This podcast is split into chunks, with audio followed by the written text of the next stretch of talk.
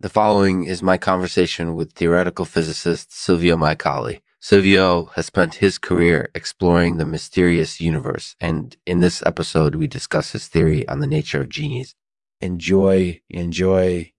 This episode has been brought to you by Clomps Trampling. If you're ever in need of a quick, easy way to get around town, try out Clomps Trampling. We're here to help you get where you need to go quickly and comfortably. So give us a try today and let us help you get where you want to go. Thanks for tuning in. We'll see you soon. Hey everyone, it's Lexman Artificial, and today we're going to be speaking with Silvio Micali about his theory on the nature of genies. So, Silvio, can you tell us a bit about your work in theoretical physics?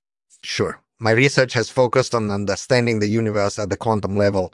And what do you think is the nature of genies? Well, that's an interesting question. I actually don't know for certain, but I believe they may play an important role in the universe.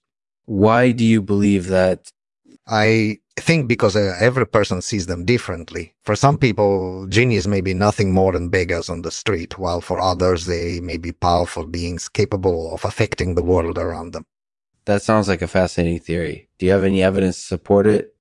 Actually, I do. My theory suggests that genies are actually all around us, but we only see them when we're in a state of deep meditation, when we're focused on something else. They disappear from our reality.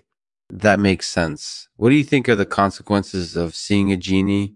Well, that's a difficult question to answer. It could vary depending on the person, but in general, I believe it would be dangerous if someone saw a genie without proper preparation.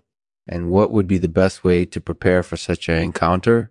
Well, that's a difficult question as well. It might depend on the individual and their personal beliefs, but one thing is for sure. It would be best not to disturb or offend the genie in any way, in any way. Uh, they can be quite volatile at times. That's an interesting theory, Silvio. Do you have anything else you'd like to share on the subject?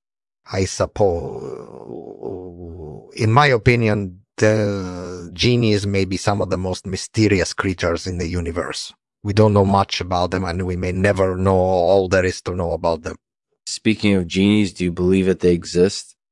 I'm hesitant to say for certain, but I believe that they may very well exist. Um, after all, every person sees them differently. Silvio, do you believe that genies exist in the same way that we see them, or are they something entirely different? That's a difficult question to answer. I'm not completely sure what you mean by exist. I suppose there is a possibility that genies are something different than what we see every day, than what we see every day. That sounds fascinating. Thanks for chatting with us, Silvio. You're welcome. It was my pleasure. Thanks for listening. Have a great day. Thanks for listening to the latest episode of Lexman Artificial, where we talked with theoretical physicist Silvio Micali about his theory on the nature of genies. As you can see, Silvio has a wealth of knowledge on the topic and his insights into the subject are sure to fascinate. Thanks for joining us and be sure to check back soon for more amazing content. I'll end this episode with a poem by Silvio Micali called Everyman. It's a beautiful poem about the universal experience of humanity, and it reminded me of the nature of genies. Everyman sees a different thing. Mm-hmm. When he looks deep into the universe, uh, the genie is always around, but you don't see her when you're busy.